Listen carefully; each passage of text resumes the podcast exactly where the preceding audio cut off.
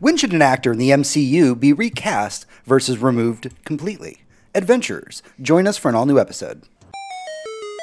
Greetings, adventurer, and welcome to the Surly Nerd.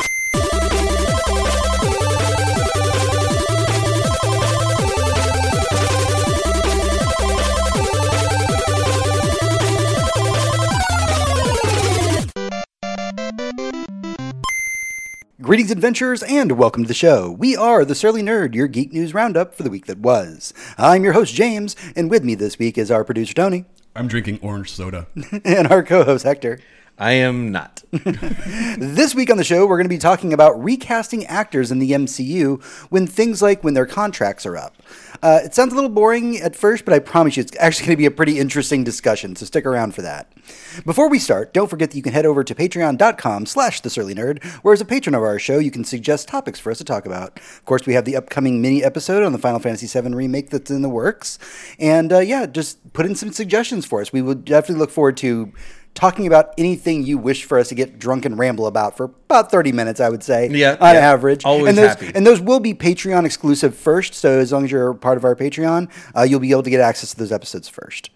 So, with all that out of the way, ladies and gentlemen, adventurers of all ages, it's time for the prelude.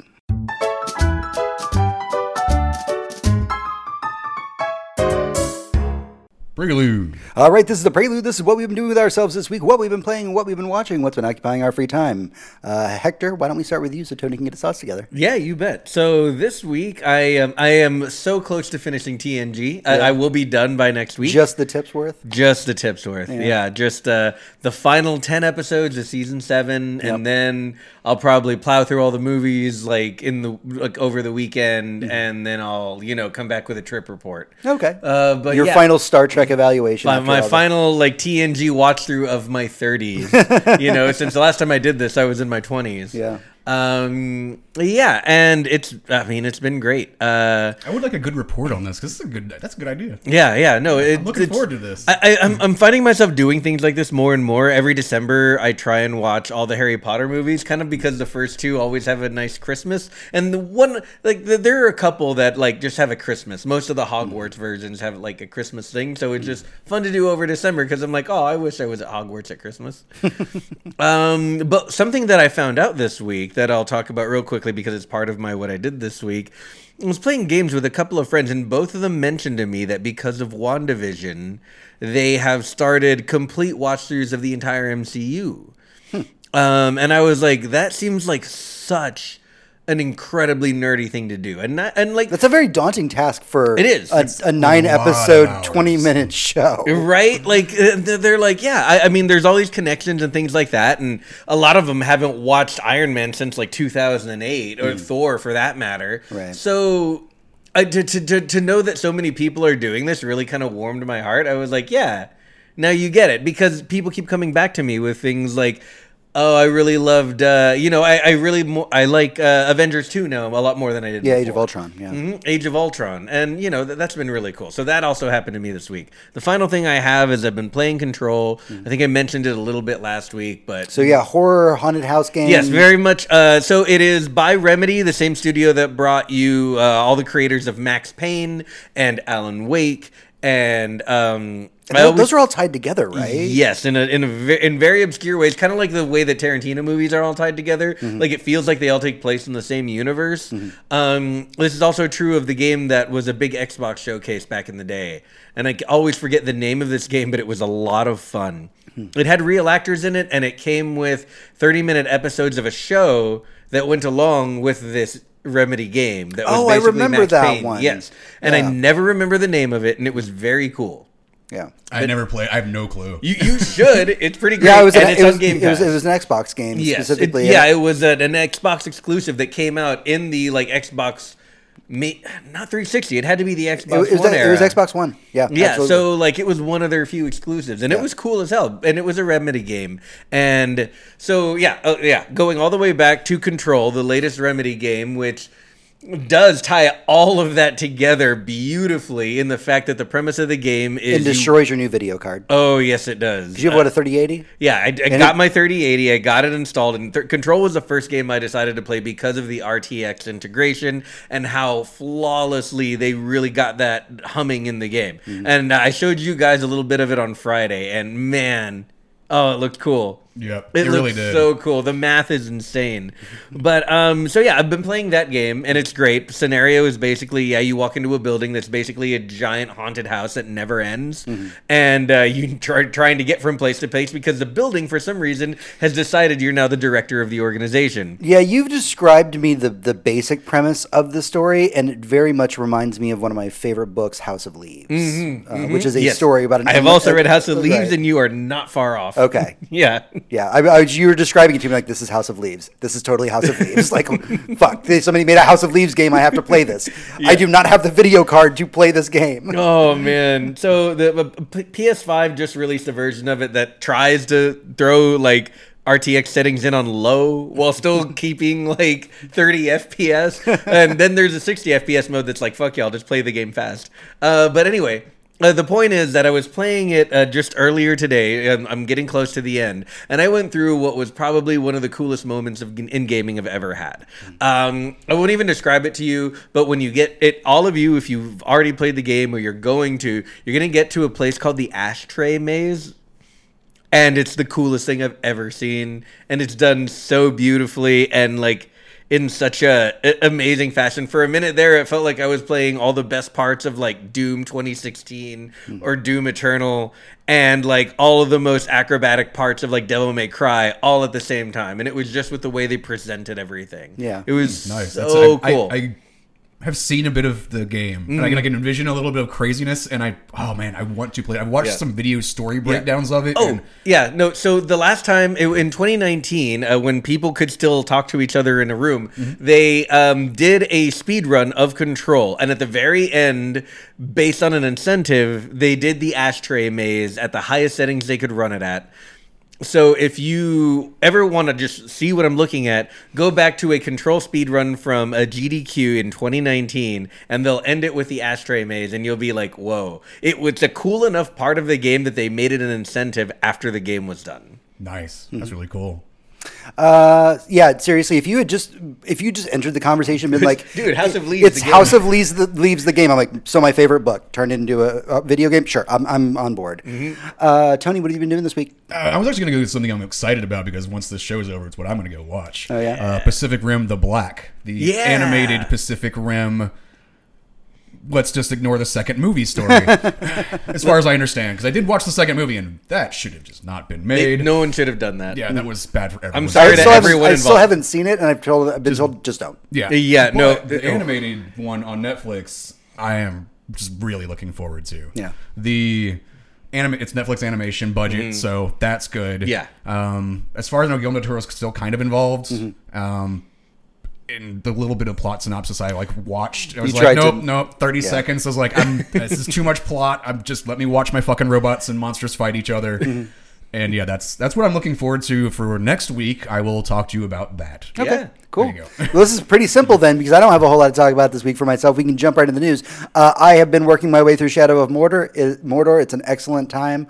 Um, I'm glad they removed all the microtransactions out of it. Yeah. It is a brutally fun game. Um, the Nemesis system still holds up really well. I, in fact, do have an actual Nemesis in the game now. A a fucking orc that has tracked me from one side of Mordor to the other to hunt me down and kill me repeatedly. I have a problem with this guy. Like he's really pissing me. And the problem is like he won't fight me fairly. Yeah. If he was fighting me fairly, I'd have kicked his ass by now. No, he's just like pulling like this weird ass stuff where he just like tries to assassinate me from the shadows. I'm like, you motherfucker! Like, there's a reason why the Nemesis system is such a great video game system, and it really is a shame that they have a patent on, it now, so that people can't just go and use it Mm-hmm. because so many games would benefit it. We did an entire episode about this, or at least a big segment about it a couple weeks ago. Yeah. Uh, outside of that, I finished The Magicians.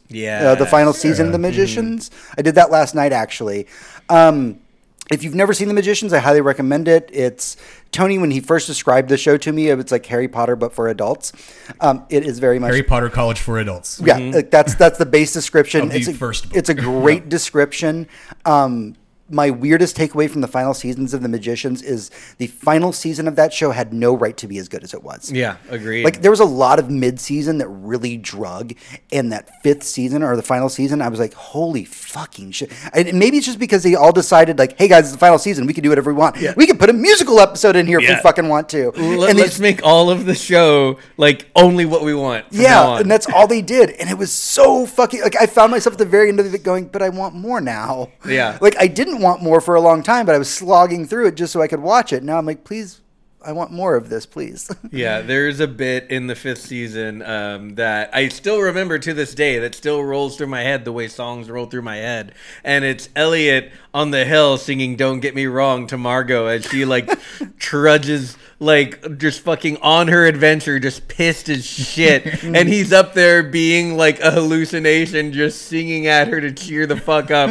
oh god. It's a great show and a fantastic final season. you know, I will say one of the things I was most excited for about finishing The Magicians, aside from the just it leaving me wanting more, Mm-hmm. is I have some very select shows that I consider like good bedtime shows. Yeah. Mm-hmm. like that I can just put on like and fall asleep to, and I feel like that's gonna be The Magicians. I feel like Yeah. I'm gonna be, one night I'm just gonna be laying in bed like having trouble sleeping. I'm like I'm just gonna put on The Magicians and just peacefully like dream of The Magicians while I while I fall Mm-hmm. asleep. All right, that is everything that we have for the prelude this week. We're gonna take a small break. When we come back on the other side, we'll be going into our main news segment in the weekly raid.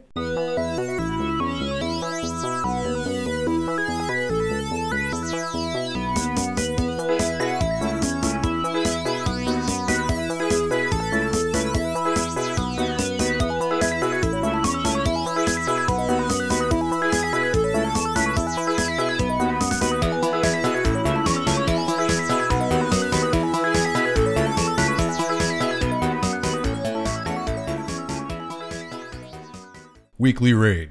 Hey, adventurers, welcome back to the show. This is the weekly raid, our news roundup for the week.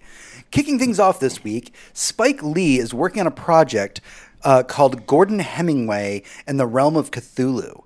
It's a movie set in East Africa in 1928 and is the story of a black American gunslinger and a princess of Ethiopia teaming up to save the country's kidnapped regent from elder beings. I am stupidly and I wanted this the moment I knew about it, and I still want it more. This sounds like a like pulp like 50s like you know comic and or novel mm-hmm. but from a black perspective and about Cthulhu. Yeah. That And currently- like, like, currently- please give me all of and, that. and I didn't put it in the notes, but tentatively, mm-hmm. the actor they're looking at to be the gunslinger was the main actor from Lovecraft Country. oh good. He was amazing. I mean, is that being typecast? Because it means a dude going like, like- like saving his family. if from you're the- gods. You're, The you're guy's the really black good at- actor that does that does Eldritch stuff, right? Yeah. Imagine the typecast. So I want to I want to deviate. specific. I want to deviate from the notes real very quick, um, and just kind of briefly mention.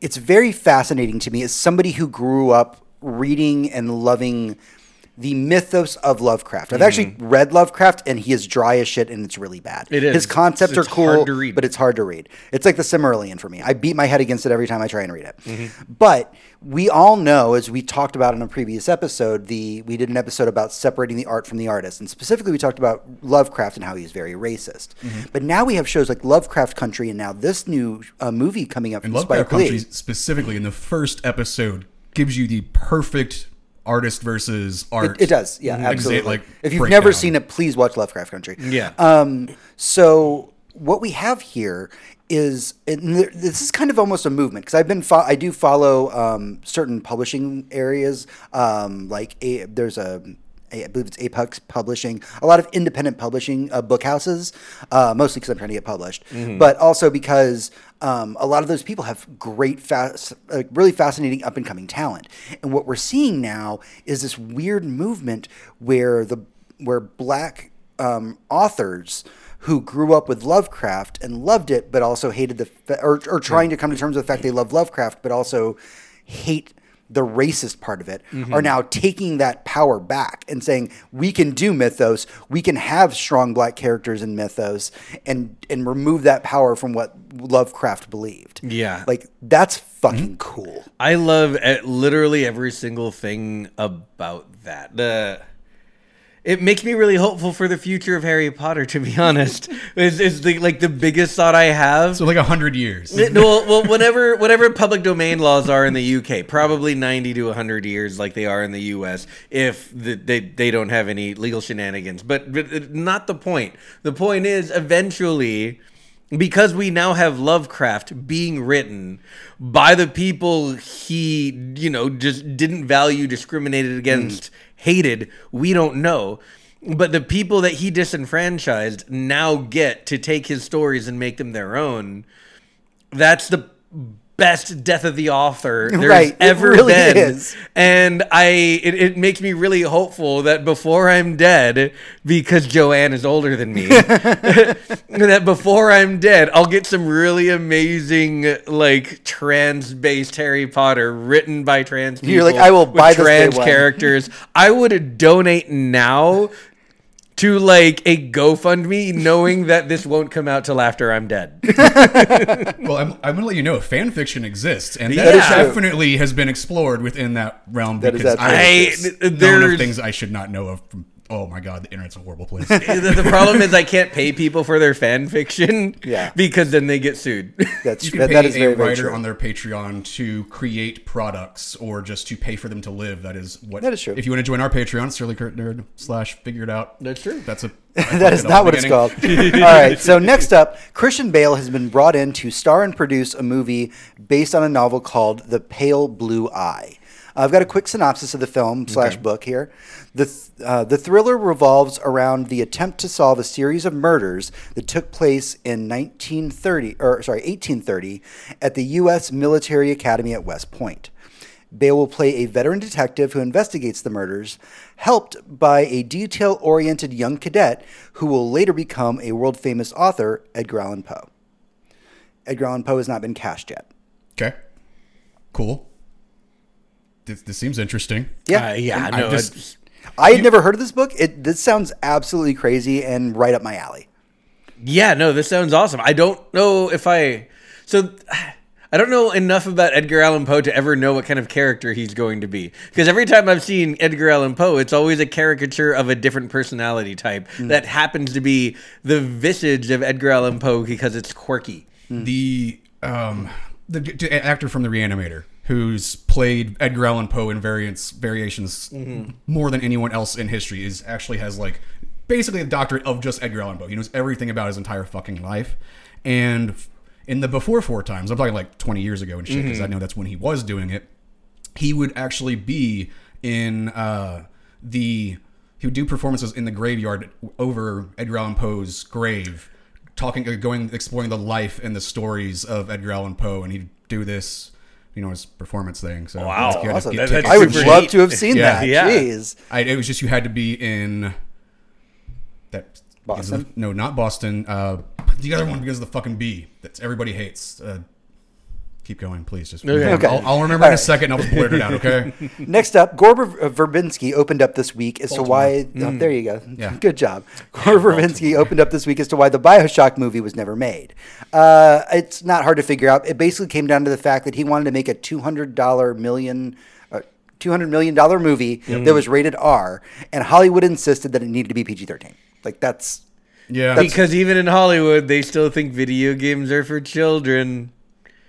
Bioshock's not for children. Well, there also is a misconception in Hollywood that R rated movies don't make money. don't make the yeah, amount no, of money. th- th- that that's seriously their like And that was prior to story Logan. doesn't sell video games of Hollywood. Yeah. Mm. Is movies need to be PG thirteen because PG thirteen movies make the most money, a la everything that was made after Jaws for adults. yeah.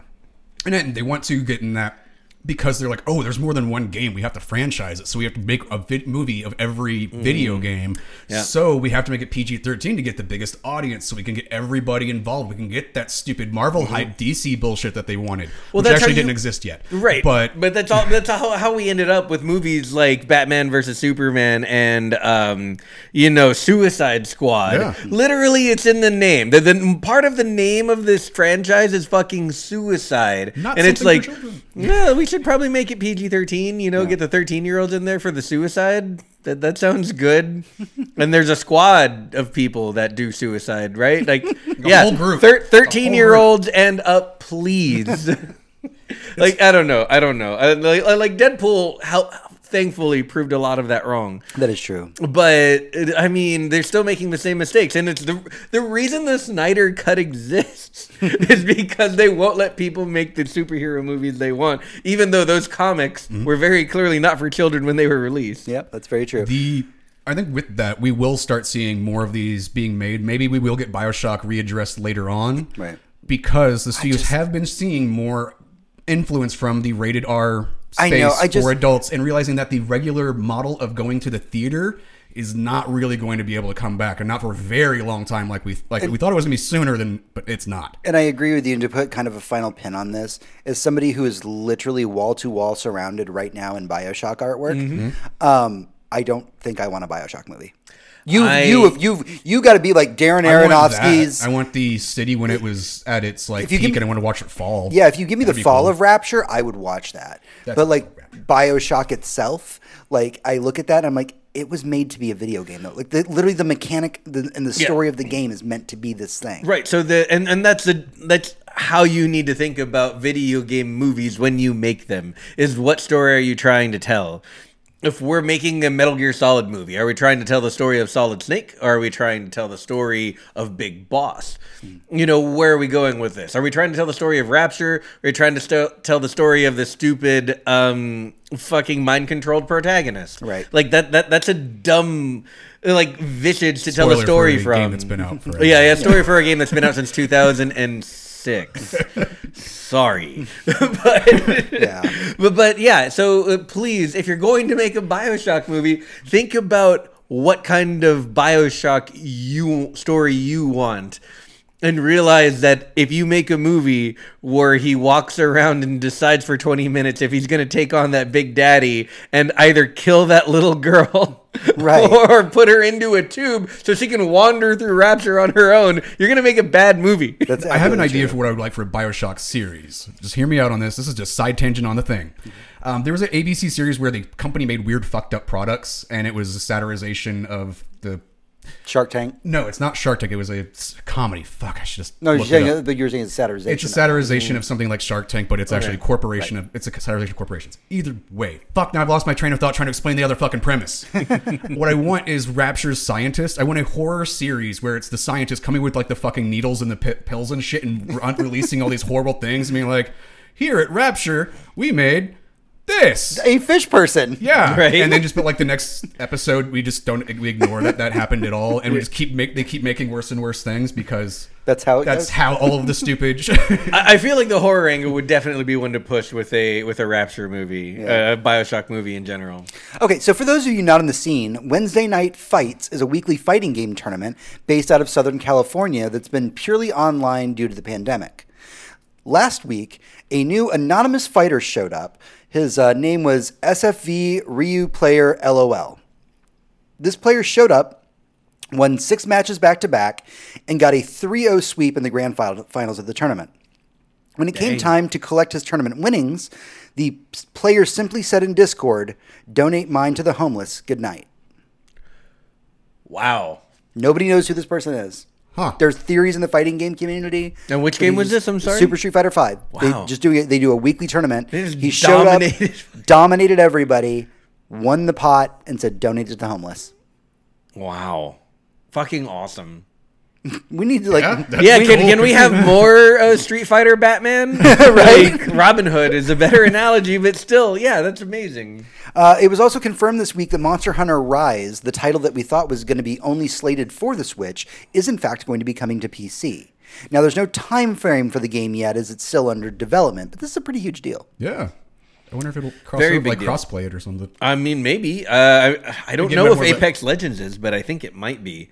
And I mean, I really was going to be sad to miss a Monster Hunter game now that I've played World and really like them. Well- and I knew I wasn't going to play it on the Switch. So Yeah. this is really cool. Well, I mean, it's one of those things where the Switch is always, or Nintendo's always gotten their own Monster Hunter properties for at least the last couple console cycles. Mm-hmm. So it would make sense that this would just be a Switch game. It would, Um, absolutely. But Capcom's also realized the value in the PC market. They've seen how much their games are selling.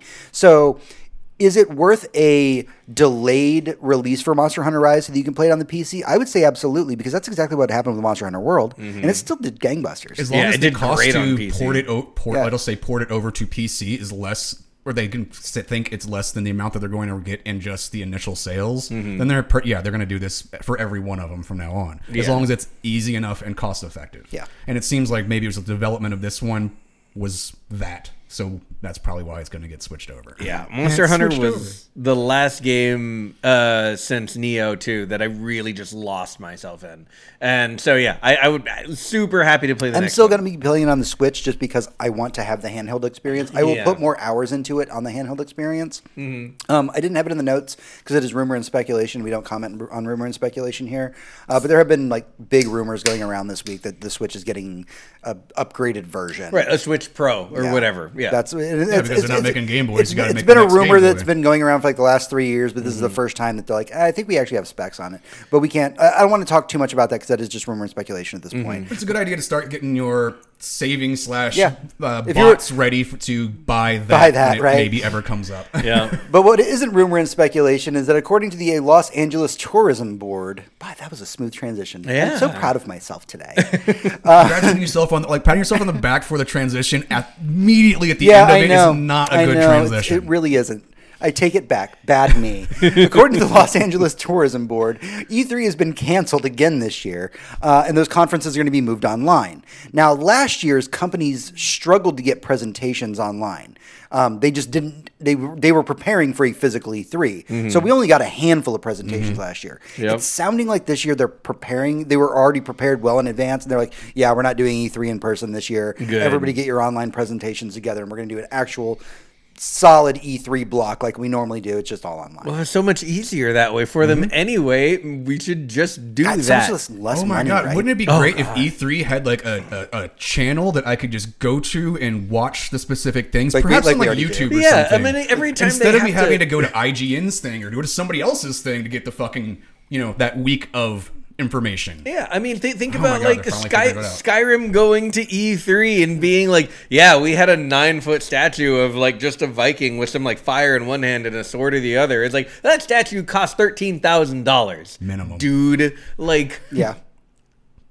Uh, we could not and just show you some of the game and get you actually And you could excited. donate the rest of that to the homeless like that dude. yeah, we don't need the atmosphere anymore, guys. Like, don't get me. I don't know. We've all been watching E3 on the couch together for years, so like this is no change for us, really. Exactly, and I get I get wanting to go to conventions. I get wanting to be around people. I miss conventions. I really like concerts myself, Yeah. much less do miss concerts. less than conventions, but um and movies obviously.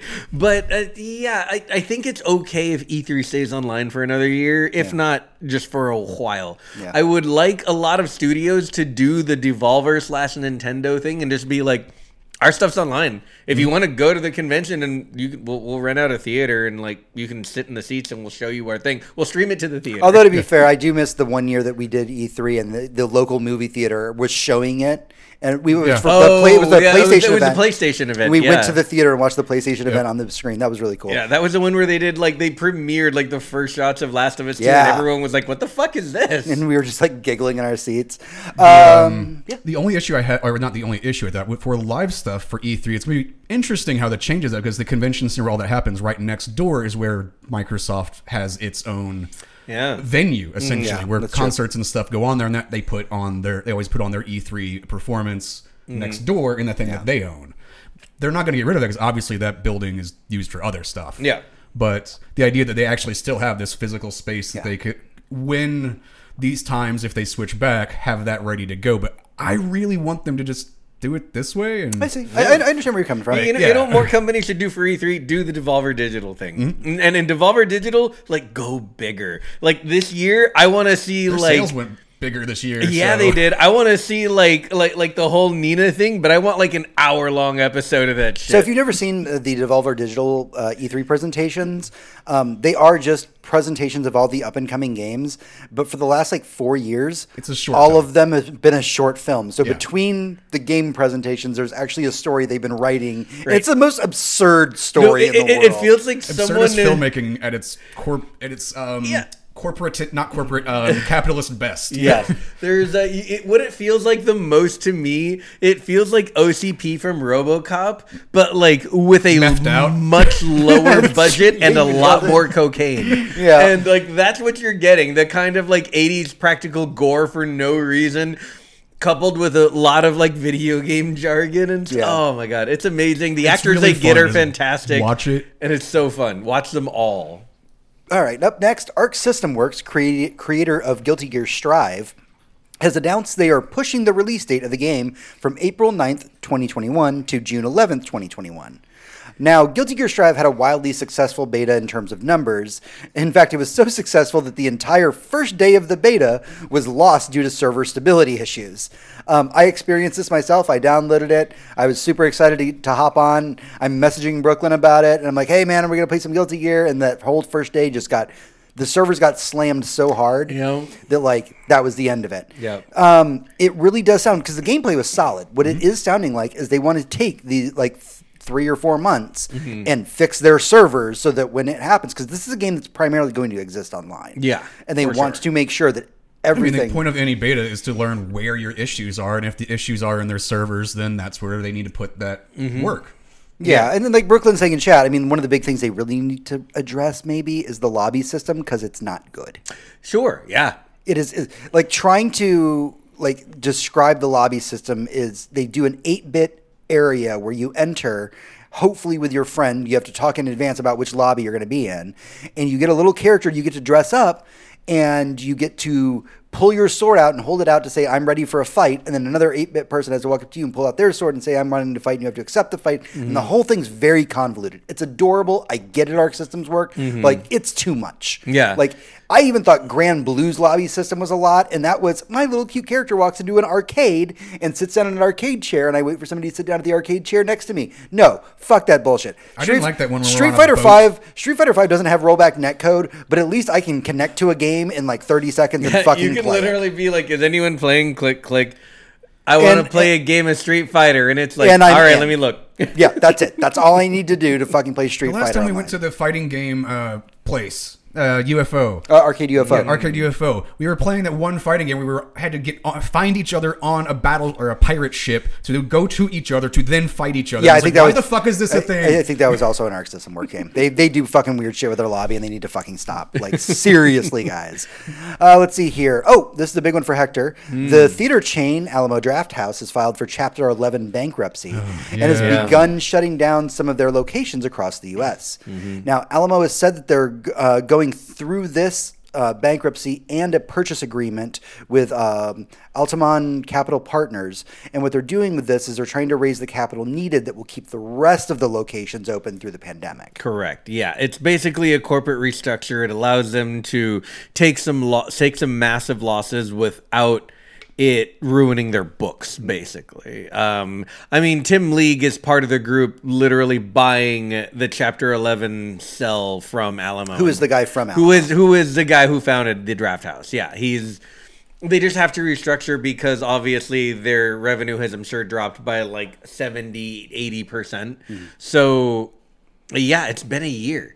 And I'm surprised it's not more drastic than it is right now. Um, Now we are losing the Alamo Ritz downtown, we are losing the Alamo which is Ritz the Ritz most. downtown. If you've never been there before, it's such an iconic little The theater. The history Mm-hmm. of that building alone goes back to. I mean, it's hundreds. Of, it's like Yeah. over hundred years old by itself. Yeah. It's always been a theater. Always been a theater. The- it's just two little, two, two tiny little theaters. You Yeah, walk up some screens. stairs to get to them. It's just two Well, see, the thing is, it wasn't a theater theater. It was actually a performances right. for Yeah, 'cause there's a music. So stage. there's a stage. There's Willie Nelson's played there, like Janis Joplin Mm-hmm. and shit. Like it goes to the history of not only just country music, but Texas history and Yep. the history of just rock and roll is built into this building that Alamo puts that bought and put it Changed, Yeah. changed back into or into a theater. to put to put a to put a nice hat on your story um there when the movie green room came out uh i went to watch it here at the alamo drafthouse not at the ritz probably at slaughter or south lamar i forget which doesn't matter you go in and the alamo for those of you who are not familiar with the alamo drafthouse like to create their own little pre-movie reel that is either like funny things about characters that are in the movie. Like for spider-man they'll play like five minutes of italian spider-man right? Hmm. Just to like get some lulls out of you. And then like probably a like YouTube video of a guy in a Spider-Man suit if, from like Nicaragua just doing a funny dance, right? Hmm. It's like because he thinks that was it's all fun. It, it's sometimes it's history, hmm. sometimes it's really cool shit. So before the movie Green Room, they show a clip and they're like uh, at the theater the Ritz is currently the Alamo Drafthouse the Ritz is currently at. Um, this band played a song and they show footage. Someone recorded footage from one of the balconies of that band playing a song, and with a VHS, by the way. It was Nazi punks, Nazi punks, punks. This is so hard to say. Nazi punks, fuck off was the song, mm-hmm. and it was it's a great little punk song, and he plays it eh, at the venue because he's like, hey, so a lot of you say we shouldn't talk politics, and a lot of you have some really shitty political opinions, so we got a song for you. Everyone listen up. And they start playing Nazi punks fuck off. And it's great. And like some people are super happy and like headbanging, and some people are like throwing shit on the stage and there are fist fights. It's cool. It's a good moment which is actually a catalyst for a major event in the movie mm-hmm. is the main characters in that movie play that song in front of a bunch of white supremacist punks in a local dive bar in the middle of nowhere and then shenanigans ensue so getting That's a word to use for that movie. yeah, it is. Yeah, Then please watch that movie expecting shenanigans and not what actually happens. The, the- the dogs don't eat anything inappropriate. but so the, before I watched that movie, I had the little Alamo scrawl, and they showed footage from the Ritz of this actual history taking place, mm-hmm. and then getting to watch the movie was so so cool. And now the Ritz is going to be gone. Yeah. I I hope someone does something So that with was it. probably I hope actual footage from the dead Kennedys back Yes. Mm-hmm. in the day. It probably was. Yeah, I hope that uh, you know maybe a celebrity really jumps in. I know Tarantino has a lot of fondness for the Ritz. I, I you know, just I, somebody please take care of the Ritz, and I don't, it doesn't even need to be Elijah, stay what, what are you Alamo. doing right Yeah. now in Austin? Right, just just keep it a theater. Run it the way you want to. I don't, Don't give turn a into fuck. a shitty Sixth Street bar. Please don't let it be a bar. Please don't let it be anything than what it than what it is. Keep it a theater. Keep it a stage. Keep it a venue. Mm-hmm. Um. Keep the history. Yes, and that is that is. Keep it weird. Please, Oh, God thank damn it, you, Tony. Thank you. Now you. you've ruined that it. was That's the reason I was ending it. That with was that. wonderfully appropriate. We have a couple more it. items to get through before we get to our main topic. Uh, we found out this week that Netflix has partnered with Skydance to create an anime based on the Terminator franchise. Uh, the person who wrote the screenplay for the upcoming The Batman movie is actually going to be the showrunner and executive producer. Anime's getting pretty mainstream. Have y'all noticed that? we have is- on Netflix. We have an X Men anime. Mm-hmm. We have, Well, that one's actually that that one's actually- that- actually old. That's actually from Japan, Right, And yeah. that came out that came out about ten years ago. right. But but before ten years ago, you couldn't do an X Men anime. No one would sell Japan the rights to X Men.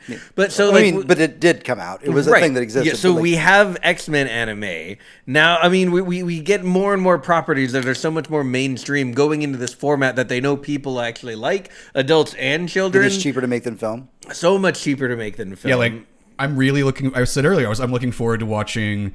Uh, Yeah. My robots after this. Can I tell you why I don't know I'm why I looking wanted forward- to say Attack on Titan. so so let me tell you why I'm looking forward to a Terminator anime. Mm-hmm. Is I am a person who loves the Terminator franchise. I've only watched select movies in the franchise. I have not watched all of them. I still Really? plan to at some point, but I've watched a lot of them. T2 is one There's of a, my there's a TV series you have to watch in there. as. No, you I don't have tried watch and it, it was so bad. It was bad. It was bad. It was bad. But speaking of canon, I watched all of it. okay. speaking of canon, Mm-hmm. what I really want them to do with the Terminator anime is I want them to wipe the slate clean. Okay. I want us to keep the basic concepts. Mm-hmm. Keep the you can keep the main story there. You can keep the John Connor. You can keep Mm-hmm. you know the Terminator going after him and then suddenly becoming a friend or something like that. Mm-hmm. Keep all these basic concepts. But the problem with the Terminator franchise, as I've been watching it, is it's so bogged down by the past. Mm. It's so reliant on nostalgia. There was such a big deal about like in one of the last Terminator films. Oh well, we got Arnold and we de-aged him, and then that now now he's in it. And I'm like, but but the Terminator doesn't need to have Arnold. It doesn't like it. I care about the robots and the shooting of robots, Mm-hmm. Right. And some weird. So that's going going to to be the great thing about this animated series is shooting robots is very expensive to film. Yes. Way cheaper to fucking draw. Super so we get cheap a to draw. lot more of crazy robots battling and Yes, ridiculous that's what I ass shit, which is ex- yeah, no, that's what I appreciates about anime is it's the cheaper version to get me what I like, and I don't think people are people have now come to see it as not necessarily the cheaper version, but can be just as good in quality. Yes, absolutely. So my favorite thing about Terminator that no one has done until the very last movie, um, Dark Fate. And by the way, they've been de Should I watch that one? yes, but not for the reasons that anyone else says so. Because I skipped Genisys because I was like, this. Yeah, looks no, no, skip Genisys and Dark uh, Fate's uh, what- what- and skip would please God skip whichever one had Jai Courtney. Hmm. But um, the thing about these movies is they keep bringing Arnold back because the people in the movies recognize him. Which what what they don't get, and God, they've been de-aging Arnold for a long time. oh God, I just and yet he still looks really good. he no he looks great like, in person seriously. now. Like he But you can tell whenever time. he was in his twenties and he was that. Yeah. literally Mr. Universe. yeah, when, when he can only speak three sentences of English versus he's very eloquent. versus now. being a, a former California politician. yeah. Yeah. So anyway, Times they they changed. So, so the thing about the Terminator that no one's ever done, and I'm just like, God, why? Except for Dark Fate and maybe the one with Christian Bale, but I don't like to bring up that, That one movie was okay. because that's the first one they really de-aged Arnold, and he Yeah. Mm. looked like butt. But anyway, Terminator is a perfect example of alternate history storytelling because you could literally tell a different story and just explain the differences away by oh yeah history changed. Like it doesn't matter. Terminator can be anything. The way that you could have a star trek anything and a star wars anything there's a whole universe out there. And all you really have to have is future robots in modern times or future robots in the future doing future robot shit hmm. And you could all call it Terminator. It could be this massive umbrella. And they could tell really cool stories with Arnold and with old Sarah Connor, which is pretty cool, or with like uh, whoever. It doesn't you can matter. you can actually do RoboCop versus Terminator. You super could, and Which it would I be want. fine. And all of it can be canon because the entire thing is about people going back in time and fucking with shit. yep. The problem with the franchise is always It's like been Doctor Who, but dumber. Right. It always wants to put itself into now, now ish. Right, and- was- and- it had to be these. You had to do these sections of time, and it had to be linear. But the way you're explaining it, the way that they should understand it is, it mm-hmm. doesn't have to be linear. Right. It's time. Robots and humans can bubble wherever the fuck Right. they want, and just Like, keep fucking like you figure it. Robots have robots have an expansive AI and the ability to travel travel through time, and they're Why like they one they're like we have to go back in time and kill Sarah Connor because John Connor. I'm like, or you could just go back like three generations, cap her grandma, and then they don't they can't even fight the fuck back. your grandma gonna do? The problem Yeah. is it's a very simple AI, and it's like it can only figure out that one problem. I It get- understand. get Right. There's And more. even if we're dealing with, you know, even if we're dealing with, you know, the uh, you uh, endgame version of time travel where everything just branches off, that's fine too, because now we live in this universe. Mm-hmm. Spoilers for the first three seconds of Dark Fate, which came out like two years ago, and I think is on Amazon Prime or It is. HBO. It's on my, I forgot on my list. Yeah, so so yeah, spoilers for the first three minutes, but literally the first three minutes of that movie are a, a Terminator walking in like five seconds after Terminator Two is over when they think they're safe and capping John Connor in the face, and like now we do Terminator without John Connor, so mm-hmm. let's see what happens, and that's fucking cool. I like and that. if everything can be that in Terminator, give me more Terminator, like. Yeah, uh, so anime Terminator, thumbs up. All right. Thumbs up into lava. Into lava. yes. All right, so now we know that there is a new Candyman movie right around the corner, but it was revealed this week that there'll also be a documentary called The Complete History of Candyman coming out. It's going to be talking about the story, the history of the story, um, starting from Clive Barker's novella to the films, and then talking about the upcoming movie. Now, a big part of what they're going to be talking about in the documentary is that if you're unfamiliar with the Candyman story, a lot of people just think, "Oh, it's a slasher. It, it has bees." Um, actually a lot of the Candyman story is about um, racism, social injustice, gentrification.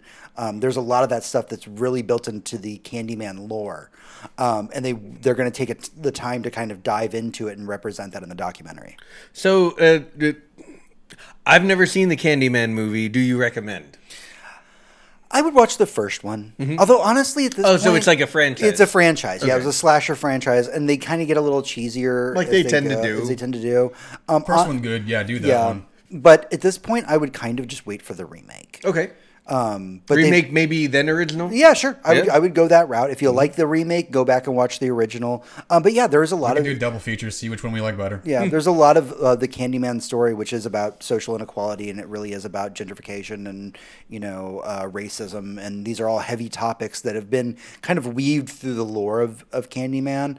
Um, it's something that honestly it, it took until Get Out before people went, oh crap, like you can make racism and horror, and a lot of us old school horror fans are pointing at this, going like, but this existed. Yeah. this is the Candyman's been around a long time, but Candyman is always sold to the to the audience, the general audience, Right. Let's call it the white audience, Of course. as a It is that. as a slasher film. Because remember, any like- movie that wasn't sold to white audiences at that time was labeled black exploitation. Right. So what you have here is, Instead of a movie. you know, when you get the, the trailers for the original Candyman movie, it's just like, oh, here's the Candyman. Like he shows up and he slashes things, and you're like, right. But when you really get into it, there's some like serious social issues that we need to discuss because of this. So I'm glad that the documentary is diving into this because it's something that, as a horror fan, I've always really appreciated. And some people have written some very uh, in, eloquent and intelligent articles about the tie between the Candyman um, horror franchise and racism, Oh, yeah. um, and for that to come to light, and not only for it to come to light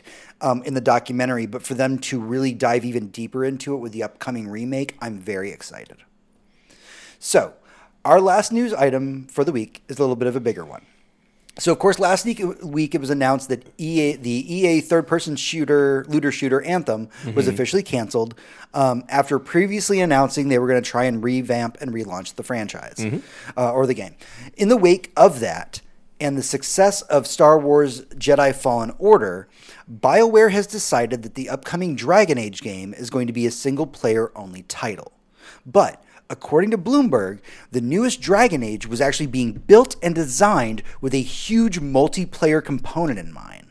So I can't imagine BioWare just making the decision this far into development to make it single player is either easy or cheap. Or going to make the good the game good at all. Hopefully, You're Hopefully, just removing a huge chunk of it. hopefully, they were building an RPG knowing that they'd have to drop other people into the world, uh, like MMO style. Hopefully, they were building a good RPG first, and then we're going to build out the part where people play together. If that is the case, they can simply lop off the last bit and be like, well, we don't need this bit if there's no second person, and we don't need this bit if there's no second person. Hopefully, that's the case. And this is a decision made because they could. Because, I mean, if Anthem said, hey, there's no multiplayer in this anymore, we'd be like, what the fuck are you making then? But, you know, it's Dragon Age. So I mean, technically, we know nothing about Dragon Age other than the trailer that we saw. Right, and the But- trailer was had was, nothing in was absolute But CG. Yeah, But when we're getting reports being like, EA's having to stop and go, well, fuck. Mm-hmm. We have to remove Maybe the we qu- we have we have to remove all the we have to remove the multiplayer component, and that was kind of ninety percent of Dragon Age. All right, guys, we're starting over. Like that's that's depending on where, like, like I said, depending on where they were in the development of the yeah, and we're we're I not we're not- we're not there. We We're not just Bioware. I mean, we could Yeah. go down the road and talk to Bioware probably. yeah. So Well, so so, so here's we my get thing. kicked out of BioWare. about the situation is I am now rooting for a franchise I've never been an enormous fan of because the games have always been really hit or miss for me. Have you ever played the first one? Yeah, The first one I loved. No, I played the first one. I loved, I, and I'm, I'm not even much of a. Uh, I don't know what you call the type of PC RPG where you control like six people at once. Is I don't know if there's a name for that. There probably is. Um, squad combat. there's something like that. Yeah, squad based. Uh, uh, squad based RPG. yeah, and I don't know if it was uh, uh, real time with pause or if it was turn based or whatever it was. I'm not a huge fan of that type of game just because I, there's always too much going on and I always feel overwhelmed. But the um, I loved the first one. Yeah, And I forget which one uh, had the stupid sarcastic guy instead of actual content. I have only played the first one. Ha- hated that one. Um, I actually did not mind the very last one they did. I think that was five. Inquisition or something. Inquisition. I did not hate Inquisition. Inquisition was fine. They just loaded so many little like feather collectibles from Assassin's Creed into that game that I felt the game was actively disrespecting my time, so I quit playing it. But other than that, the game was pretty cool, and a lot of people had a lot of good things to say about it. Mm-hmm. As of right now, if they can strip multiplayer out of this game and make it good, good, so that I go and I want to play it, even if I'm not like, God, I got to finish this game and 100% it. If I just want to like pay some money and try it, I will because I want EA to learn the lesson that if they make good single player games, I will buy them. Yeah, and I mean that's what, really what it's coming down to. We always say on the show all the time, like vote with your wallet. That's Mm-hmm. Yeah. say it repeatedly. Just keep voting with your wallet. This is the chance. And th- yeah, this is absolutely the opportunity. If Dragon Age comes out and gets moderate to good ratings, probably buy it. Mm-hmm. Give so it you your can tell money. them. Yeah, Yeah. Because I mean, look, that's exactly what happened with us with Jedi Fallen Order, Mm-hmm. and yet they even managed to get that onto Game Pass, and that blew it up ten times more. Yep. Yep. Right? A And lot damn, more people played good that game. when they didn't. and, th- and those developers put that game out and it was a one and done for them Mm-hmm. and yet when the developers behind jedi fallen order watched a games done quick speed run of their game they listened to the speedrunners that were sitting there actively playing their game obsessively and they said yeah you know if the devs could i'd love them for them to change this this or this but you know what the game's already out it's already what it is it's fine and then two weeks later Jedi Fallen Order got a patch that addressed most of the things the speedrunners wanted. Like that is a le- that's when you throw money at things. We're like, Yeah. Yeah. keep doing this. Mm-hmm. Like Full uh, on. Absolutely. actually, when your developers do have that fan interaction, and then something we've talked about so many times about having a good community development departments Mm-hmm. within your game, even if it's just somebody whose tired days to spend most of it on fucking Twitter. Yeah. Which is a gross job. I'm sorry if you have that job. that's got to be rough, man. Yeah. yeah, Twitter's literally should have never been invented. if we could take one thing out of Twitter was a mistake. Twitter was a mistake. um, the I sidetracked the shit out of myself right Yeah, there. you keep doing that today. Yeah, I am very bouncy. Um, yeah, I, I honestly think it- it's one of those things that comes down to if the game, if Bioware is willing to take the time, money, and effort to make the Hmm. new Dragon Age game a fantastic single player experience, don't worry about rushing it out. We know that it's coming. At this point, you. Yeah. gave us no date. Yeah. so well, and then we don't need one. right at this point, like don't be Cyberpunk, don't be Vampire the Masquerade Bloodlines 2. Like just let them make Dragon Age and make them a robust, beautiful Dragon Age experience. I'm hoping it's more along the same same vein as the first one. Yeah. But pulling out all of those microtransactions that were probably going to be in there and all of that multiplayer component, which was absolutely guaranteed there because of the reports we've been getting Right.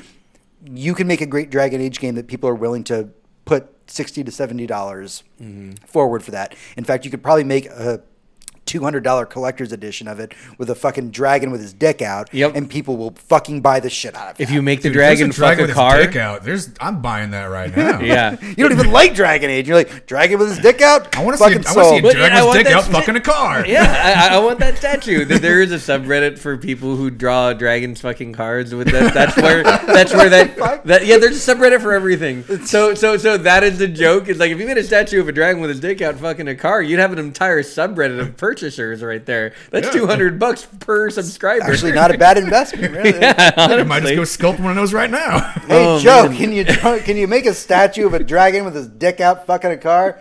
I mean, I can just I already had a car statue and a dragon with his dick out statue. Just let's put them together.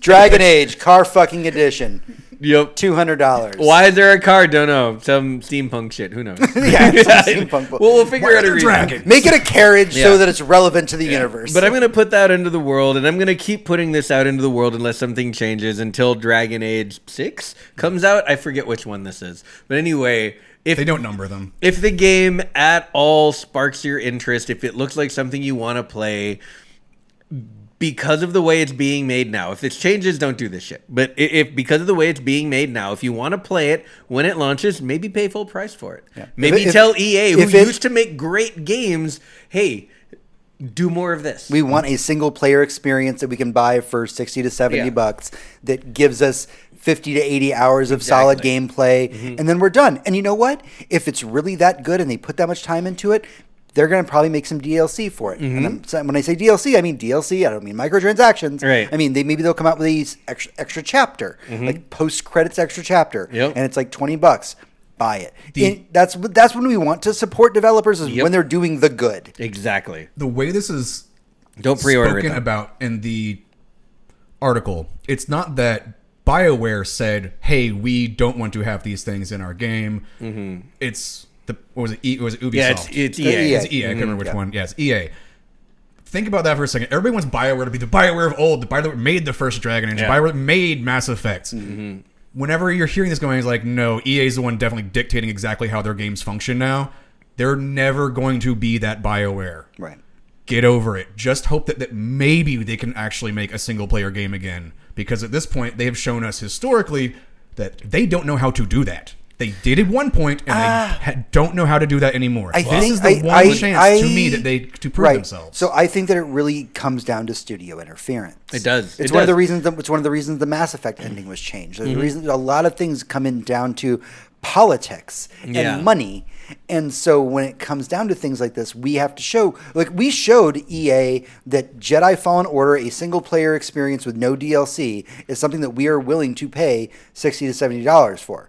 And everybody loved it, and everybody kept buying it. And even when it came out of Game Pass, people kept buying it, mm-hmm. and that helped influence their decision to switch over from a multiplayer model in Dragon Age to now a single player model. Mm-hmm. Now we have to do the same thing. Now, if the game's bad, I'm not saying buy it, but Yeah. I'm saying if the game's reasonably good, that is the time to vote with your wallet and say, we want this now so that we can change the corporate mm-hmm. overlords' minds that we do want these single player massive RPG experiences. And maybe, just maybe, we can get another fucking Knights of the Old Republic Yeah. that isn't multiplayer. Yeah, that would be awesome. Like like we yeah it, like yeah. It's final sign off for for this bit. Yeah, buy the game if you like it. At, if at full price if you can. Don't pre-order it. All right, that is everything that we have for the news this week. We're going to take a very small break. Stick with us. And on the other side, we're going to be going into our main topic in the boss room.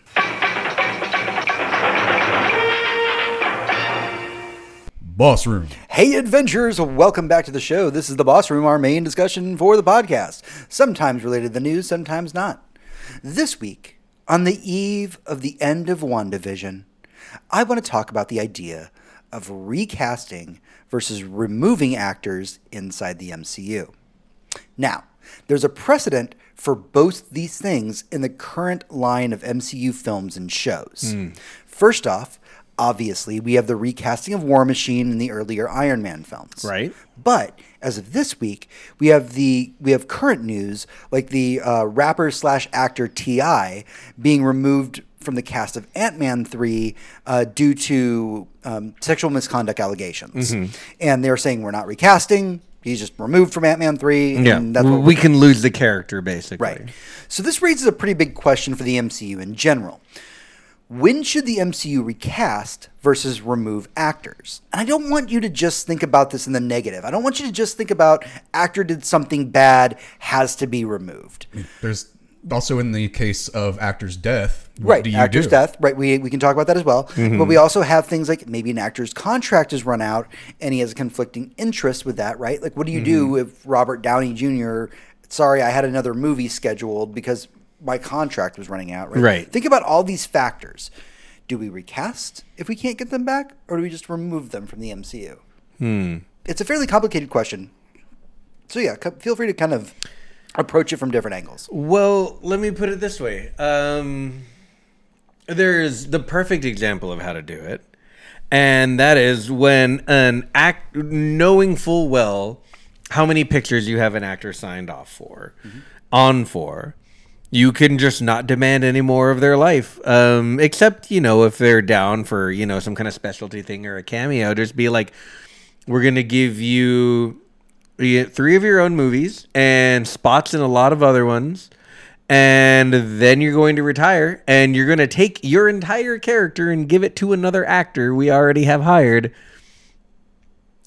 n- named Falcon and now they're going to be It's a very Captain America precedent that you're going. and with. now they're Yeah. going to be Captain America. And the reason I bring this up is because it's literally the perfect way to do it. Mm-hmm. And I know it's perfect circumstances too. The actor didn't do anything wrong. No actor did anything right except for be great actors and give us characters we'll I mean, for Chris the rest Evans of their lives. really is Captain America. He really is. Yeah. But is you know what? America's ass. Soon, Anthony Mackie will be America's ass, and it'll be amazing. I- I- and I- I, would too. bounce a I- fucking quarter off that I- shit any day. I have read in interviews. Apparently, they do make comments about the America's ass thing and compare their asses. Good. Good. I love that. So look, yeah, perfect circumstances, absolutely. Just J- j- you write it creatively so that you can have smooth transitions and give everyone hope for the next actor rather than being like, where'd Edward Norton go? Right. What- Which book are we on now? sure, I get that. But I mean, th- this is a very complicated question because now we have to sadly talk about Black Panther. of course. Right? We don't know what's next for Black Panther. We're hearing through the grapevine, rumor, and speculation that, um, you know, obviously they're not going to recast Chadwick Boseman's character. Um, but that's a that's a complicated ask, right? Because Well, it, it- yeah, what are we just- going to yeah, do with that? ch- changing the actor, I think personally, probably impossible. Like, there's like, there. The only person who could probably play that role was playing Killmonger. Yeah, the exactly. only other good actor It's like we'd love that. to get Michael B. Oh, Yeah, fuck. damn it. We kind of did that, didn't we? who is the guy who did Tenet? Oh, he's doing like twelve other movies now. Shit. Yeah. Yeah. Um. Uh. Damn. Yeah. And please don't do that. You know what? Hopefully.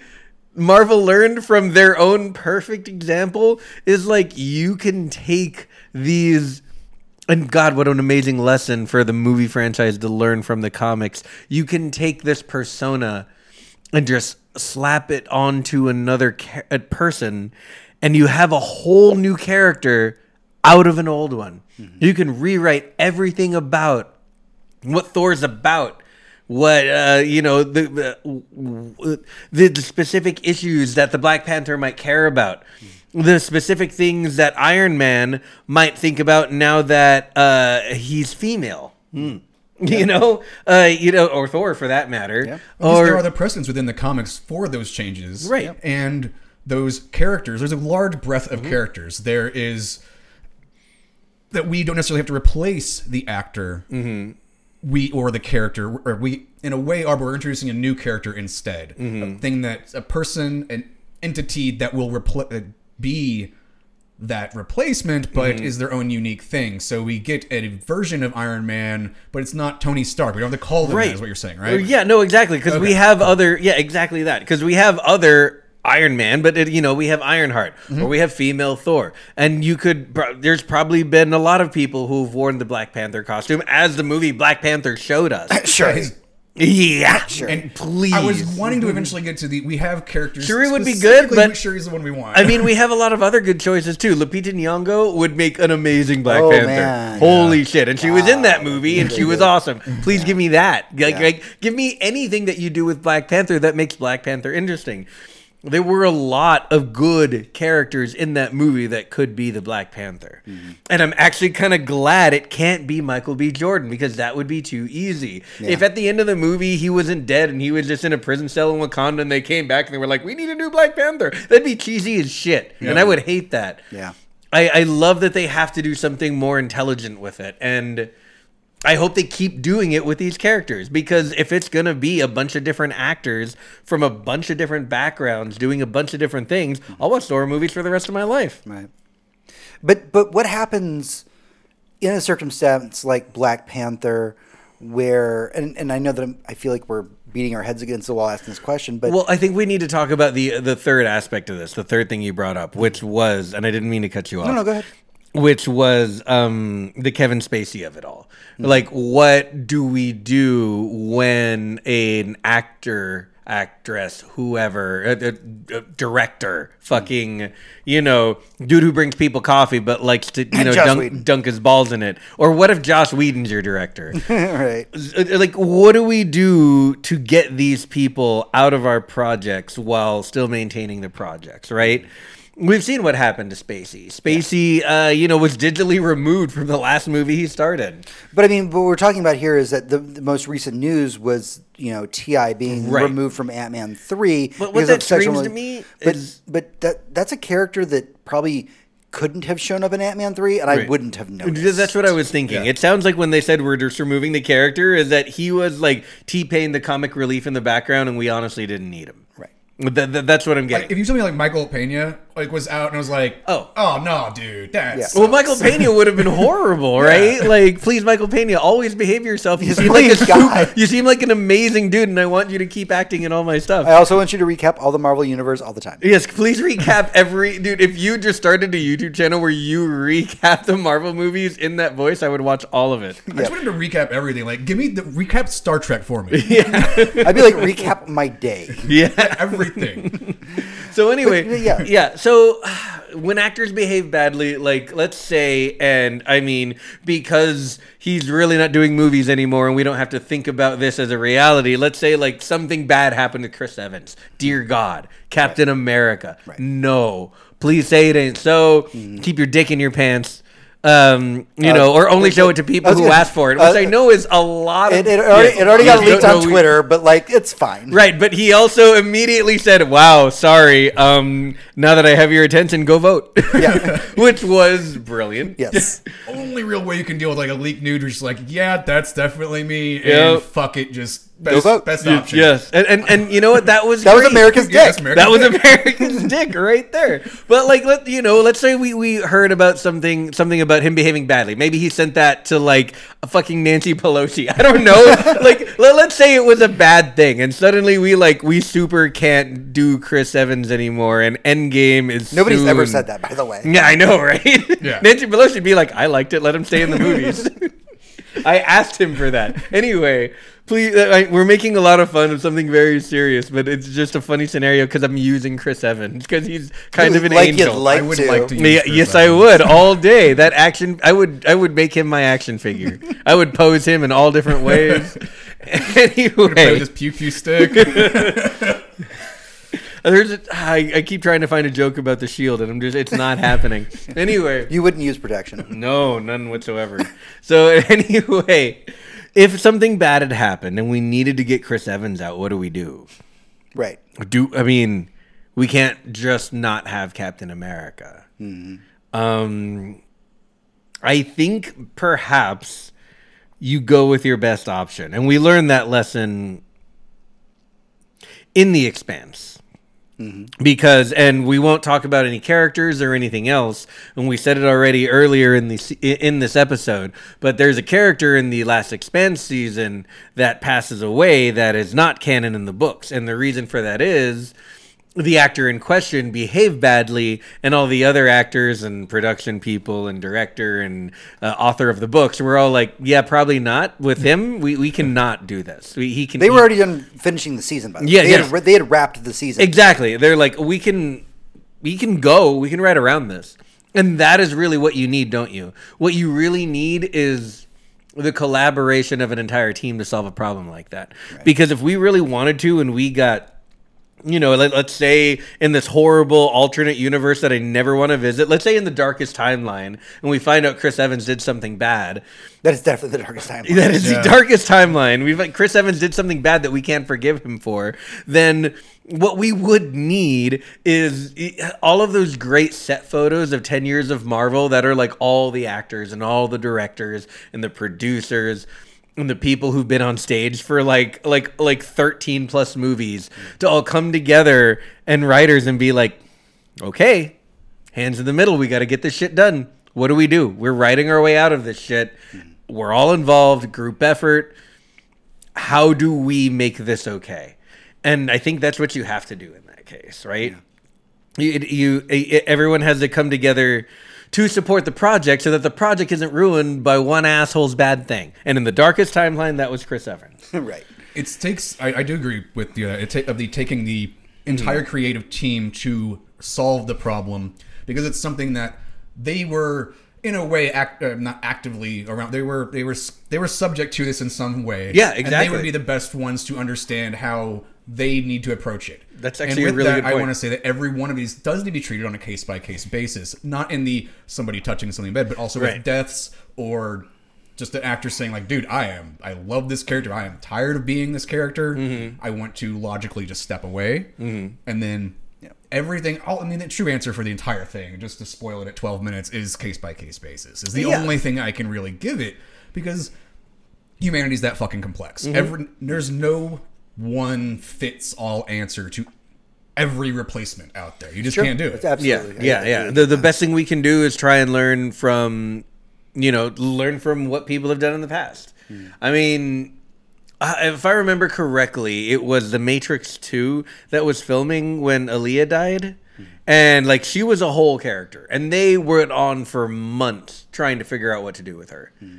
Uh, it's like, well, was she? Do we? They thought about CGing her in, and this is the Matrix Two. Like we all know what the CG in the Matrix Two looked like. It was not convincing. But Look, I liked the ghosts. Okay, I liked them. but the uh, but her death actually also affected her um, the making of fuck. Queen of the Damned. Yeah, Queen of the Damned, because it was nearly done wrapping. Yep. So they did have to do a little bit of CGI stuff, which was they'd already planned.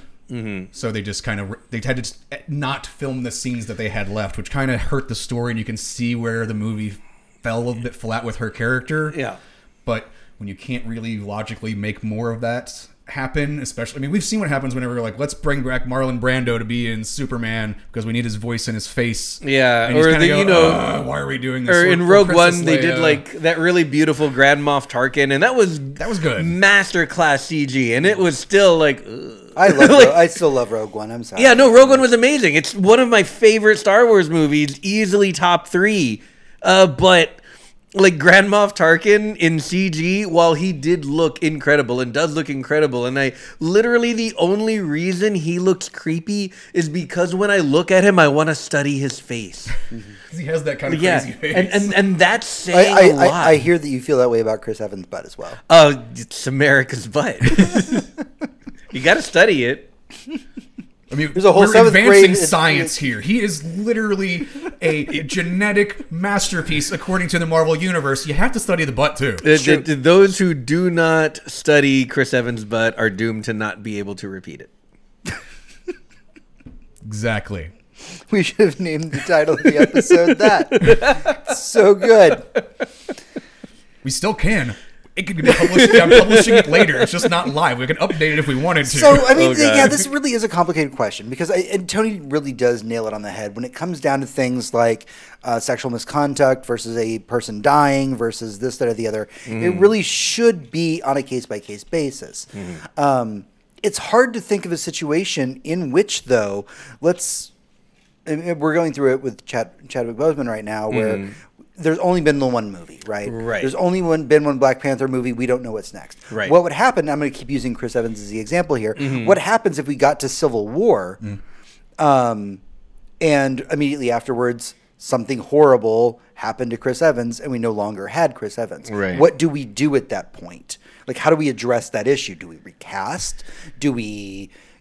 All right, since, You- we're, you since mean- we're playing like a back developer later, or like post developer, yeah, what would yeah. we do You, in you, that get- you get to have like, sp- like you know, alternate the histories. We're full-on- alternate Yes, histories. Right, you get to have the whole spirit of the staircase with something that never happened because you can look back in time and say what you would do. This Yeah. is a fun exercise. It's the whole premise behind the show, The Newsroom, which if you had HBO Max and you've never seen, you should Please, watch. God, watch, the Watch newsroom. newsroom. Yeah. you'll have a good time. especially Yeah. right now. Oh, it's, it's a good it's time. more relevant now than ever. Yep. So anyway, so what you can do in this case, if it were me, and it's simply because it's the greatest example, and I wouldn't have done it. You know, uh, you know what I would have done? If, let's say, after, at least after Winter Soldier, hmm. if you know, in the second darkest timeline, Chris Evans died in a horrible plane crash. Um, I want to apologize in advance to Chris Evans, who I know listens yeah, to our show. Yeah, please show. know and tag him on like, this. just know that know that like we care about It only you. comes out of love. and we're It only comes out of using love. you. We're using you as an example because we treasure what you've what you've You're contributed. literally it's because we're taking the shining. It's the the biggest point of Right, the pyramid. Like, yeah. This is the thing we Right. love the most out of the things. So the, Well, the, I the reason we keep using you is because Captain America, as much as Iron Man was a linchpin in the whole story, and he became one of the most fun characters to root for. So. Yes, if in the second darkest timeline Chris Evans died and we had to replace him, if we had at least had Winter Soldier, Bucky. sure, yeah, Straight yeah, we up. got it. Sure, yeah. Like, like, like we. That would be my approach, which is I hope the re- the approach we take. Right, but what Black happens if we don't get to that moment? What, what if Yeah. we don't have the Bucky moment? What if Civil War happens, Chris Evans died, Mm-hmm. and we're just like, well,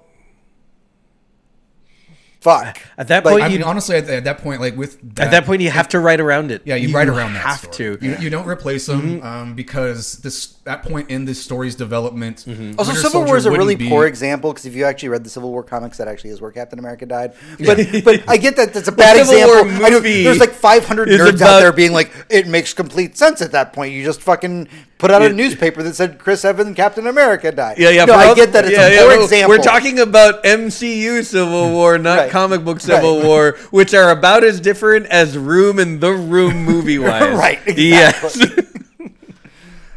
Yeah, if he was You- that, that that point in time is, You, is you have to write around. You have it. to just write around Yeah, it. like like let's say there were no other interesting characters in Black Panther. That it was a bad movie, not directed by Ryan Coogler, but we really loved the Black Panther anyway. Mm. And then we had the same thing happen, and now we needed a new Black Panther for the second movie. What do we do? I don't know. A- As a writer, I would probably say something like, uh "You you write a character." Almost tailor made to take up the mantle and do your best to give them a personality for the entire movie. Right, a whole new origin story. Yeah, and you know what? It sucks. It's hard to do. It's it, it it's it. If you don't absolutely nail it, people are going to be like, "I guess it was okay," which sucks. But I mean, it's it's all you can do. yeah, absolutely. Luckily, we have a lot of good characters. Yes. To, Luckily, to- Chris to Evans do- is still a good person. Yeah, yeah. Look, we have a lot of great people, great actors, great storytelling that we can do around the Black Panther, despite our shared tragedy. yeah. sometimes things are brought up to the creators ahead of time where they know they're going to have to replace an actor by a specific point. Yeah. Um, like in the case of uh, Spartacus, Oh, right. Yeah. where they knew That at, at a certain is so point, sad. Yeah. they're like, we have to n- now look for your replacement. And he was Mm-hmm. like, we're just going to get, because he'd already seen that. He's like, we're going to go with the guy you said you also wanted. Yeah. I like him. He's a nice guy. It'll fit. Yeah. Like he The guy, the And- guy, yeah, the guy who took over the role of Spartacus in the TV show got permission to play to continue playing that role while the former actor was basically on his deathbed. He said, "I Mm-hmm. would not do it without your blessing," and he said, "I absolutely give you my blessing to play Spartacus." Yeah. and the way the show handled it. Oh, well, the show- yeah, the- they just kept going. Yeah, they just but- but instantly. they, they just also everybody had the acted exactly luxury the same. that show because um, the the main actor was forthcoming with his you know like condition and everything and His said, cancer. "Hey, I really can't uh, uh, act right now. I n- go. I need chemo. I have fucking leukemia." They're like, "Oh my god, Yeah. you go do that." But because they knew, they were like, "Well, instead of writing a whole season two, hopefully he gets better. Let's write like a, like a six episode mid season Yeah. and explore some more characters." And you know what? they did, the the well. whole like Spartak, what was it, Gods of the Arena? Yeah. the Yeah. whole Gannicus arc, like great. That was awesome. That was some anime shit. That was like, really let's get away. Like, not that Spartacus, the whole show was an anime as fuck, but like It they, really they, they was, finished, actually. they finished the first season, and then instead of going straight into season two, they have a six. Uh, a, a six episode arc about an entirely different character in a similar setting and only tie it in at the very end so you're like oh you haven't been wasting my time Yeah. and like that's a super anime thing to do guys i don't think y'all know like how much that show got away with and it's mostly because the actors in that show especially the one playing Gannicus were just fucking doing it they were doing the most and it was awesome watch spartacus again Yeah, please. Yeah. If you've never seen it, please, look. please watch spartacus Please watch Spartacus. Um, so I think we need to wrap this whole thing up, and to kind of put a pin on it. Uh, you know, Tony, you kind of you you summed it all up though. It is That a- wasn't the problem. I did it like ten minutes yeah, ago. Yeah. it- it's it's a case by case basis, right? Yeah. Like we have to look at every incident that happens. Um, we have to look at you know if actors are sick or Mm-hmm. if something you know, an actor passes away or hopefully not actors doing bad things. Like Yes. the one thing we don't want Mm-hmm. to hear about. Um, we have to take it by on a case by case basis, and I think that Disney is being very smart about it. I think they're being very careful when these kind of incidents happen Mm-hmm. within the Marvel universe because these are actors who are entering into 5, 10, 15 year contracts, and they are vetting their people. Yeah. Oh, they, they're yes. definitely Oh, vetting their people. yeah. yeah yeah it, I mean you don't she doesn't have time for you but let's ask Sarah with, Finn With T.I not no longer being an side characters are probably getting away because side character not as important to invest as in like you know Chris. right Evans. yeah Let's, I mean look- yeah let's look at you. T.I. Let's look at you right now, Mm. Mandalorian. It sure as fuck wasn't Pedro Pascal who got in trouble for something. Yeah. Shit, right? Just throwing that out there because he's a genuinely amazing human being, mm-hmm. and I love him. Yep. So keep keep your main characters honest. Yes. And we're also sorry, hire, Chris Evans. hire morally reputable actors for your main characters, and you will Although- go right. Weirdly, I mean, we, when we say that, Mm-hmm. they took a chance on Robert Downey Jr. They did. That was a they huge absolutely risk. He He could have Robert Downey Jr. right It after wasn't- his first right. movie. It Right. wasn't necessarily his first movie back, but they No. did take a chance on giving him a vehicle like that. And it was kind of lightning in a bottle because they didn't know what Iron Man was going to be Yeah. and they didn't know if Robert Downey Jr. was going to stay sober. So they were just kind of like They literally knew that going into they had one chance to shoot their load, Mm-hmm. and they had to do it the best fucking possible way they could. Because they knew that if that sh- movie did not do well, Oh yeah, they were done. Marvel was done. Yeah. Like that, there was no more comic, no more Spider Man. That's true. At least All right. from them. So that's Yeah. everything that we have for the show this week. This was a very fascinating discussion. I would love to hear your opinions. Like, what do, what do you think the MCU should do? Should they replace people? Should they um, just write them out entirely? Like, seriously, I want to know about this. Uh, Tony, where can they find us? Where can they talk to I was gonna say is I want their it takes creative people to get out of a problem, especially in a creative space. Yep. I want to hear how creative our audience is mm-hmm. about some of where where they think they could what. Yeah. In the If- ult- if, you've been, in the- if you've been shouting an Okay, answer okay, at us for go. like the past I 20 minutes, know it. please send If, it to us. let's let's let's put it on the table then. Here's your role playing scenario for the week. Mm-hmm. Chris Evans has done a bad. How do After he does a bad, can we just be like Chris Evans Chris- magically disappeared one Chris day? Chris Evans has done something. Chris Evans will- has accidentally been locked in his trailer. yes, It is no longer can be in the MCU. How do you work around this? Yeah, I want to hear more about that. Do it like at the Surly Nerd, info at thesurlynerd.com, uh, Facebook at surly.com slash the Surly Nerd, Surly Nerd something, nerd something. At this point, I've said it so many thousands of times. I am so. You're going to be very confused when the title of the show changes. Um, Yeah. I'm actually probably going to make a pre-recorded thing for this, so I don't have to ever do it again. All right, that's everything we have for the show this week. Thank you, everybody who listens to us. Thank you, everybody who tuned into Twitch. We have new subscribers this week. That seriously, thank all of you. You guys are absolutely wonderful. You're the reason why we come here and do this every week. Until next week, for Tony, this is James. For James, this is Tony, And I'm Hector. Adventurers, good night and good game. Go rewatch Spartacus. And we're sorry, Chris Evans. We really, really, really sorry.